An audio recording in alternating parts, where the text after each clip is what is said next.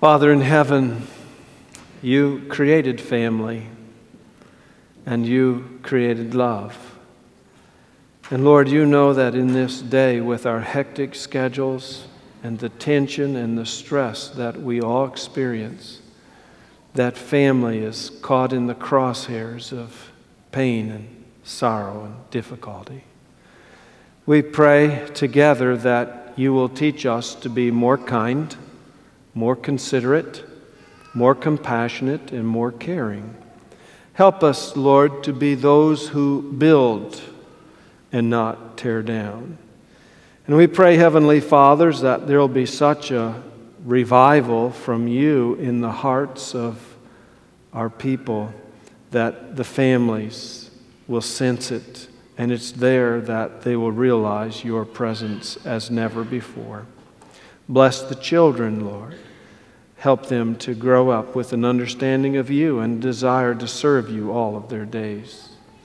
And we pray for those who are longing to have children but have been unable at this point. Lord, we, we pray that you will be with them and that your will would be done for them. And for those who are looking for that significant person in their lives, we pray that according to your time, you will bring that person to them and that they will consider that a gift from you and will treat that individual the way you want them treated for the rest of their lives. Lord, thank you. We ask now as we open your word that you will be the one who will teach us. And we thank you and pray this in Jesus' name. Amen.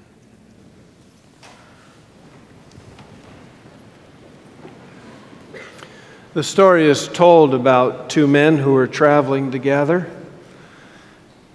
They left Los Angeles on an airline and they were headed west out in over the Pacific Ocean. They'd been flying for a number of hours and the pilot announced that the plane was going down. It would just be a matter of a couple minutes and it would impact upon the ocean. Well, there was a gasp, as you would anticipate, among the passengers. There was some shrieking and some terror. Then there was some silence as well as people were contemplating what does this mean? The one man leaned over to his friend and said, You know, this could be it. We may die. He said, Right, I, I know. And so he said, uh, we, we ought to do something religious. And so his friend got up and when his friend got up, he said, What are you doing? He said, Well, I agree. I'm going to take an offering. well, we laugh, but yet, in many people's minds, that's what church has become. They're always after our money. That's all we hear about is money, money, money. Why bother going to church? They're just an organization that is continually grasping for what they can get, how they can fleece the flock. That's all church is about. And some people have experienced that in a very negative and sad way. But how does the Bible describe church? You see, for a number of weeks now, we've been on a journey. We're calling it Moving Forward Together. We first of all looked at the theology of together. And then we looked at what it meant to move forward together with God. And we talked about worshiping God and how to walk with God. Well, now we're shifting our sights a little bit and we're talking about how to be together, together. You know, what is the church about? What is it for? Why do we bother? How many of you have ever been offended by something somebody said in church? Let me see your hands. The rest of you just aren't paying attention. I mean, you think about it, church can be an awful place. You come and hang out with people, some you know, some you don't know, some you wish you didn't know. Many you have nothing in common with. And you come seeking a blessing and you sit behind somebody who's getting a massage by their girlfriend. Someone else is cutting their nails and you can't believe it. And the rest are texting or carrying on, and you're thinking, My lands, why do I even come? You, you know, why bother? What is church for? Well, we're going to study that. The word church comes to us from the Greek word ecclesia.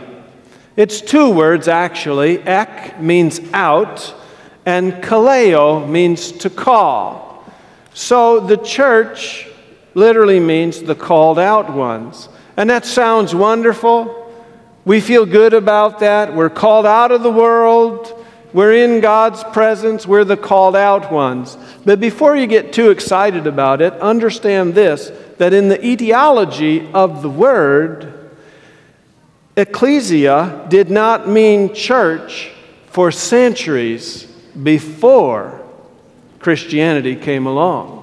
Here's what it used to mean in secular Greek, it meant a gathering of citizens to discuss the affairs of state.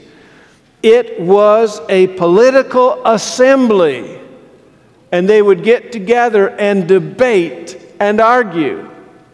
Well, I would like to propose to you that without the Holy Spirit of God, that's just about what church is a debate and an argument as people are jockeying for political position and place and favor and to be seen and heard and their way and, and so forth and so on. So maybe the called out ones is a proper name.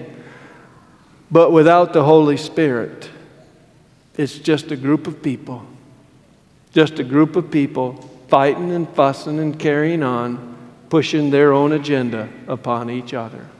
But with the Holy Spirit, the church is something that is alive, something that is holy, something that is so sacred.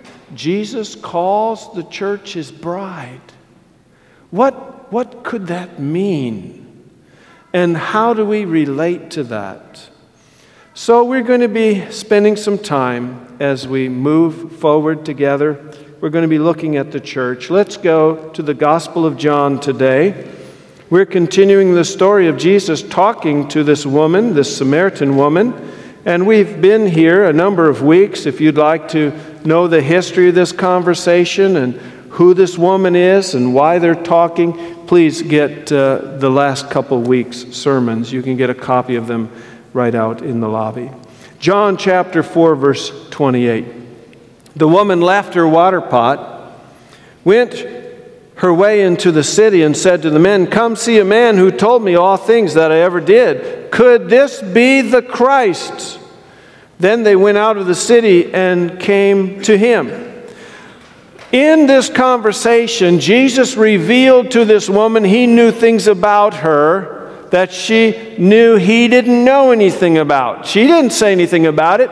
She knows he doesn't know her. He's never met, they've never met before. But this guy knows things about her that only God could know. He is God. Of course, He knows it. And by the way, there's nothing God knows, or there's nothing you've ever done, nothing you ever will do, that God doesn't already know. He still loves you. Don't be afraid to go to Him with your sins and confess them. He already knows. You're not telling Him a thing, you're just admitting what He already knows. So, this woman, impressed by what Jesus knew about her, ran into the city. And she began to share with everybody there Come, hear this man. Could this be the Christ? Now, Christ means the anointed one. She is saying, Could this be the Savior we've heard about? Could it be him? Why not him? Never met anybody like him before. So she shares her experience. And the people are intrigued by what she has to say, and they follow her back to him. They go to where he is. They listen to his words. They decide they want to be with him and many more believe. Let's read it. Acts, or excuse me, John 4, verse 39. And many of the Samaritans of that city believed in him because of the word of the woman who testified, He told me all that I ever did. So when the Samaritans had come to him, they urged him to stay with them. And he stayed there three days. And many more believed because of his own word. Then they said to the woman, Now we believe, not because of what you said, for we have heard for ourselves, and know that this is indeed the Christ, the Savior of the world. This woman shared what she had seen and heard. This woman shared with whoever would listen, and they believed on some level. They came and heard the Word of God spoken, and they were moved and they became believers. This simple process is the church. That's the church. Why do we gather together? Why are we here today? Did you come looking for someone? Did you come hoping to have an experience? Did you come to appease another? Why did you come today? If we are truly the New Testament church, you came here today to hear the Word of God. Because in hearing the Word of God, that is where our lives are changed. It is in ex- it's in experiencing God through His Word that we have this eternal perspective. Let's see the church born. Let's go to Acts chapter 2, a very familiar story, yet always fun to look at. Acts chapter 2, we begin with verse 1. Now, when the day of Pentecost had fully come, they were all with one accord in one place. And suddenly there, there came a sound from heaven as of a rushing mighty wind, and it filled the whole house where they were sitting. Then there appeared to them divided tongues as of fire, and one sat upon each of them. And they were all filled with the Holy Spirit and began to speak with other tongues as the Spirit gave them utterance. So, 50 days after the Passover. Jesus has already died. He's been raised from the dead. He's gone to heaven. He walked with his followers for about 40 days. He's been gone for about 10. And they're together praying. This wind comes blowing. They're filled with the Holy Spirit. They begin to speak with other tongues. Now, verse 5 says, Now there were dwelling in Jerusalem Jews, devout men from every nation under heaven. And when this sound occurred, the multitude came together and were confused because everyone heard them speak in his own language. Why did those people gather together?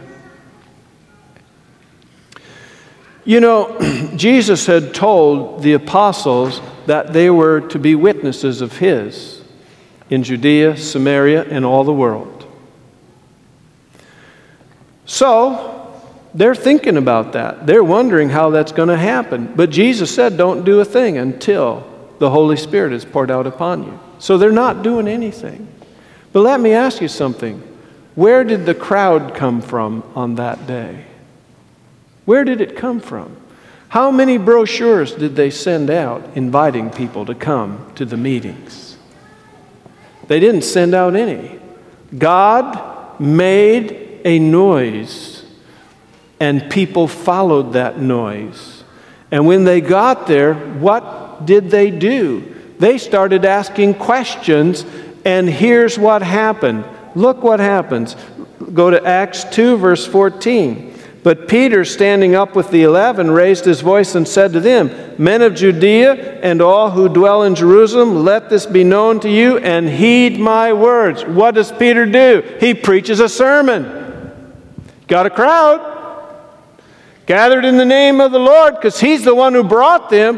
What does he do? He preaches the word of God to them. And what is the result? Look at verse 37.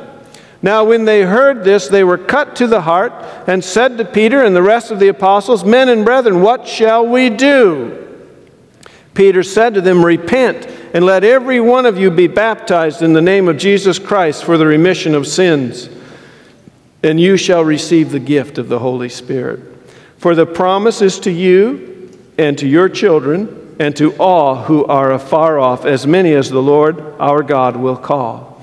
And with many other words, he testified and exhorted them, saying, Be saved from this perverse generation. Then those who gladly received his word were baptized, and that day about 3,000 3,000 souls were added to them.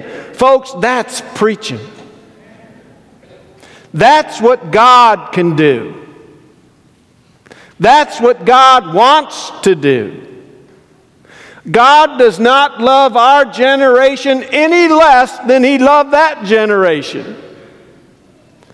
He wants the whole world saved. He is unwilling that any would be lost. But why do we not have that type of phenomena amongst us today? It's a serious question. I think part of the problem is our understanding of church. You see, in the Bible, church means several things. Church can mean a particular assembly of people, like us. This is a church. Church can also mean in a community, there may be seven or eight of those assemblies. They're called the church. And church can also mean the universal church, which is every single person who's accepted Jesus Christ as their Savior, the body of Christ, regardless of the sign on the door. Could it be that our attempts to brand a market, we have lost focus? That the emphasis is on Jesus Christ and the gospel and not a tenet of practices and beliefs. Could it be that God is just waiting for us to stop the game? Here's what I mean by the game. We get together, we plan, we order our brochures, we do whatever we can, and we, of course, ask God to bless.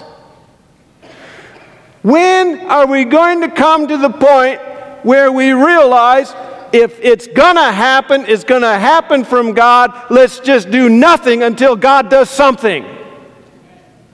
And I mean, we are praying, God, what are you going to do? We can't do this.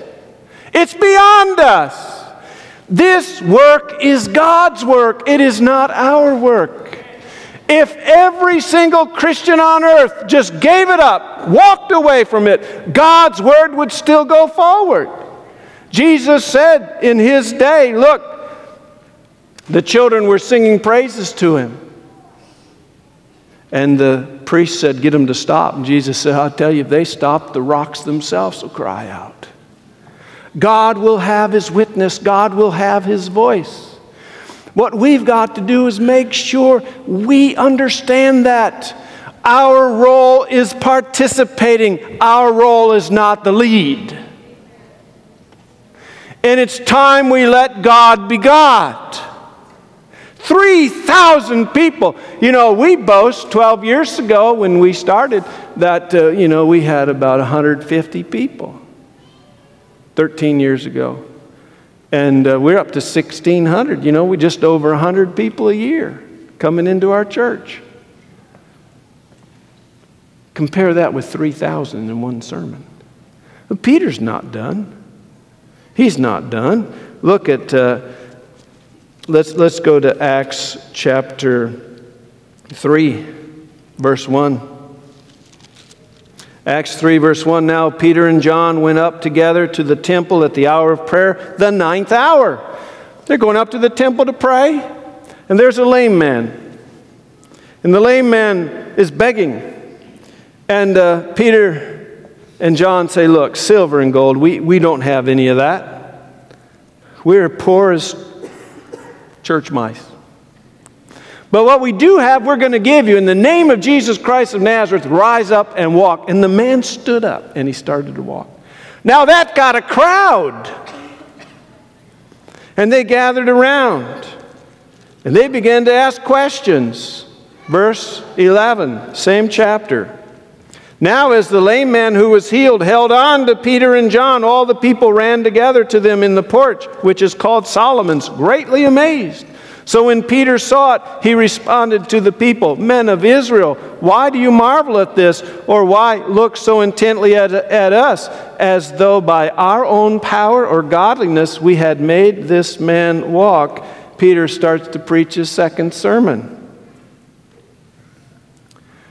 Now, that sermon is so effective and so powerful and so moving that Peter and John are going to get arrested because of it. Let's go on down. Chapter 4, verse 1. Now, as they spoke to the people, the priest, the captain of the temple, and the Sadducees came upon them, being greatly disturbed that they taught the people and preached in Jesus the resurrection from the dead. And they laid hands on them and put them in custody until the next day, for it was already evening. However, many of those who heard the word believed, and the number of the men came to be about 5,000. Peter's preached two sermons, and there's 8,000 people now. I tell you, that's what God can do. God can do that. We can't. We can't do it. Young pastor, I was told, okay, fill out these forms. And part of the forms were how many baptisms was I planning on having this next year? We've got these dinky little churches where it's everything you can do to keep people awake when you preach. They're so old. I'm not sure they even know where they are when they're there.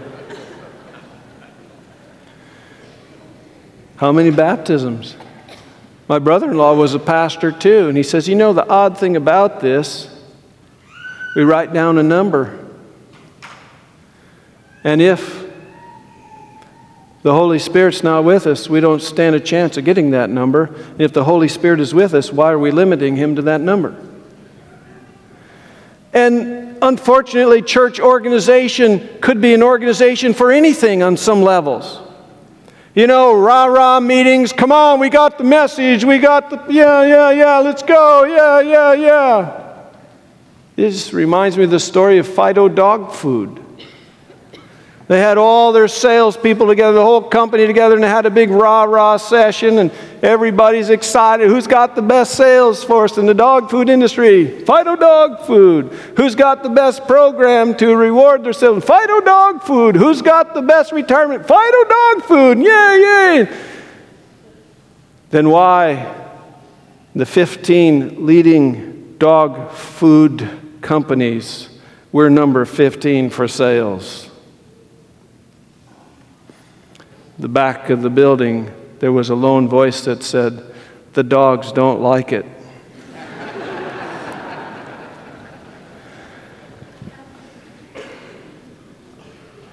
we, we can't plan God. We've got to let God be God. And I'm, I'm just reminded of the Israelites when they gathered at Sinai in chapter 19 of Exodus. They said, All that you've said, God, we're going to do. And it was just months later they're dancing and worshiping that golden calf. Listen, folks, we're involved in a supernatural thing. We can participate, and I'm going to share with you how, but we are not driving this bus. And the more we try to, the longer we're just going to delay what God is wanting to do. I think when we just humble ourselves before Him and say, God, okay, we've tried it. Here's the results. What are you going to do? I think two sermons, 8,000 people.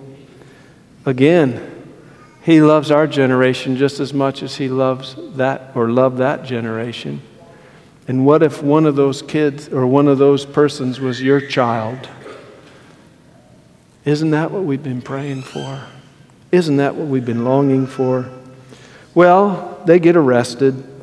Let's go to chapter 4, verse 5. And it came to pass on the next day that their rulers, elders, and scribes, as well as Annas the high priest, Caiaphas, John, and Alexander, and as many as were of the family of the high priest, were gathered together at Jerusalem. You are talking about the who's who of what's what in Jerusalem. These guys are the big kahunas. They are the big wigs. They're everybody. And when they had set them in the midst, they asked, By what power or by what name have you done this? Then Peter, filled with the Holy Spirit, said to them, Rulers of the people of elders of Israel, his third sermon. He's preaching it to the tribunal.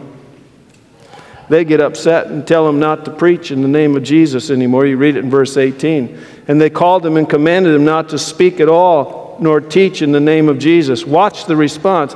But Peter and John answered and said to them, Whether it is right in the sight of God to listen to you more than to God, you judge, for we cannot but speak the things which we have seen and heard. That's preaching. And folks, that means all of us. You don't have to stand here to be a preacher.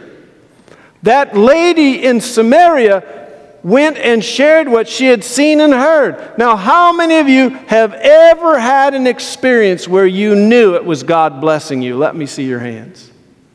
See, every one of you has a story. This week, I want to challenge you to enjoy something that's just unbelievable. That is, every morning when you get up, you pray this prayer Lord, today, if there's somebody somewhere in the proper place, proper time that you want me to share what you've done for me in my life, please lead me to them. Sometime this week, God's going to lead you to that person and you're going to share what God has done. And let me tell you something the world is a dark, dark place. And if people don't have the concept of God, they're, they're not filled with hope. And you have an opportunity to touch them in a way you can't imagine. I've been taking a class, same group of people, started last uh, fall, still in it now. 20 of us. So they figured out I'm a pastor, and they're starting to talk to me. I want you to know I don't have an answer for their lives, the difficulties they're facing with the children that are on drugs and all that. I, I don't have an answer for all that. But I know God does. And I just share with them that God cares for them, God loves them, and I have prayed for them. Do you know how many people there are that have never heard their name mentioned in a prayer? It's unbelievable. We have an opportunity to give somebody hope. Now, you might be thinking, but so many people don't even believe in God. Let me tell you a truth. We're going to deal with this logically. There is not a single person on earth living today that is a true atheist. You may wonder how I know that, just pure logic. Watch this. If I came from nothing and I am going nowhere, and I am basically a nobody. I am just a chemical thing.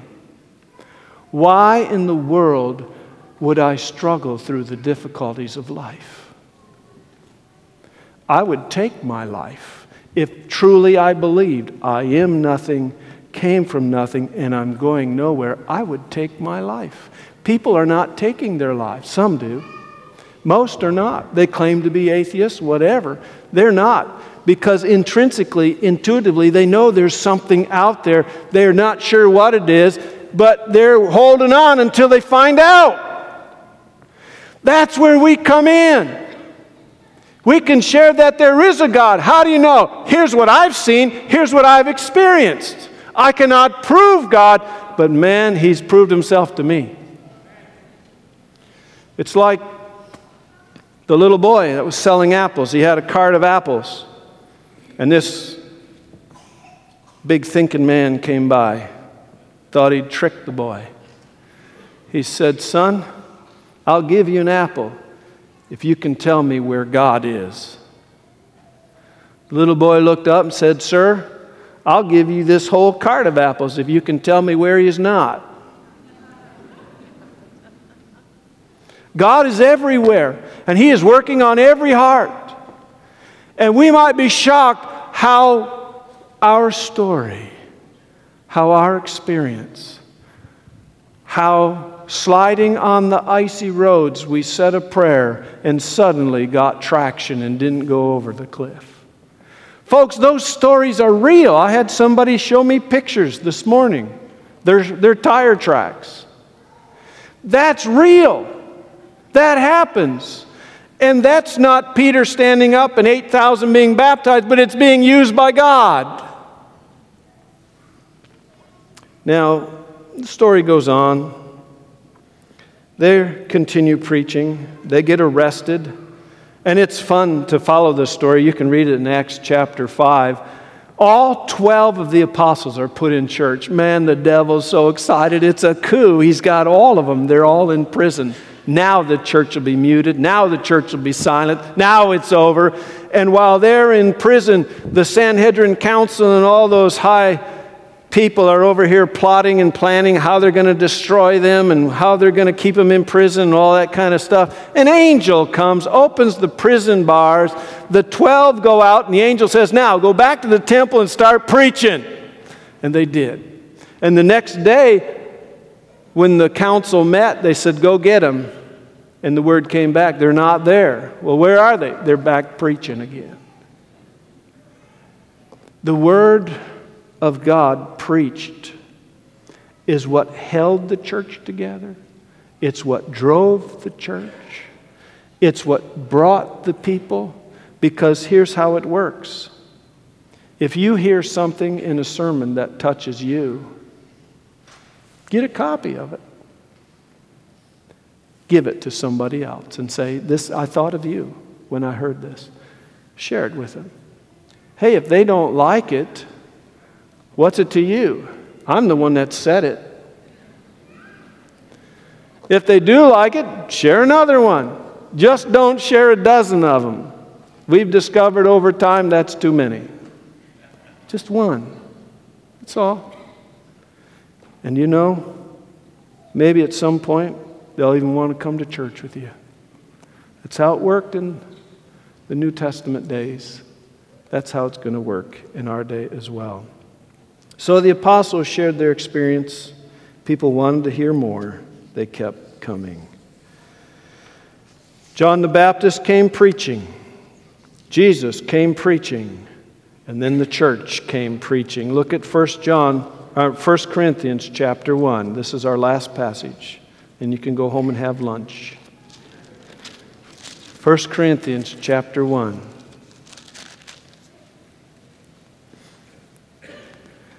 Verse 18, it says this For the message of the cross is foolishness to those who are perishing, but to us who are being saved, it is the power of God. For it is written, I will destroy the wisdom of the wise and bring to nothing the understanding of the prudent. Where is the wise? Where is the scribe? Where's the disputer of this age? Has not God made foolish the wisdom of this world? For since in the wisdom of God the world through wisdom did not know God, it pleased God through the foolishness of the message preached to save those who believe. The foolishness of preaching. For the Jews request a sign, the Greeks seek after wisdom, but we preach Christ crucified. To the Jews, a stumbling block, to the Greeks, foolishness. What drove the church? Christ crucified. That drove the church. They weren't different brands. That was splitting the church. We've got to get back to the basics, folks. It is all about Jesus. It is all about Him.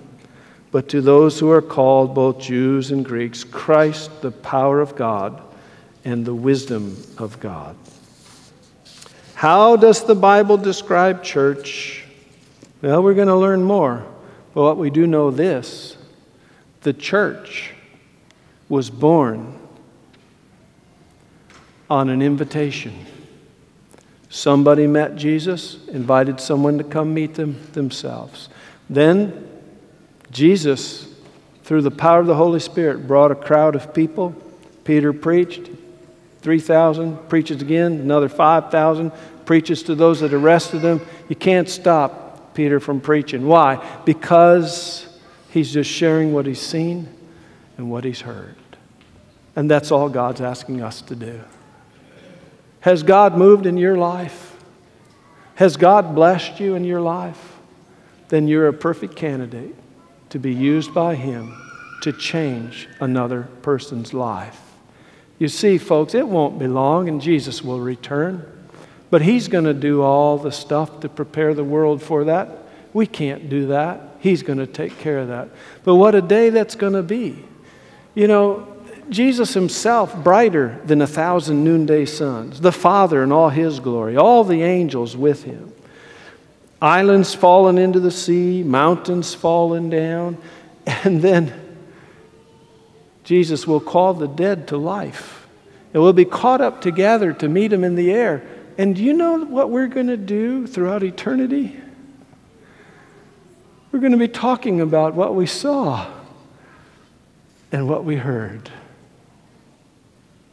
And I'm wondering if there's anybody here today who would like to ask the Lord to fill them with His Spirit so they could share what they've seen and what they've heard. Is there anyone here? If you would like to say to God, Lord, please fill me with your Spirit and give me wisdom to share what I've seen and heard, if you want to say that, just stand right where you're at.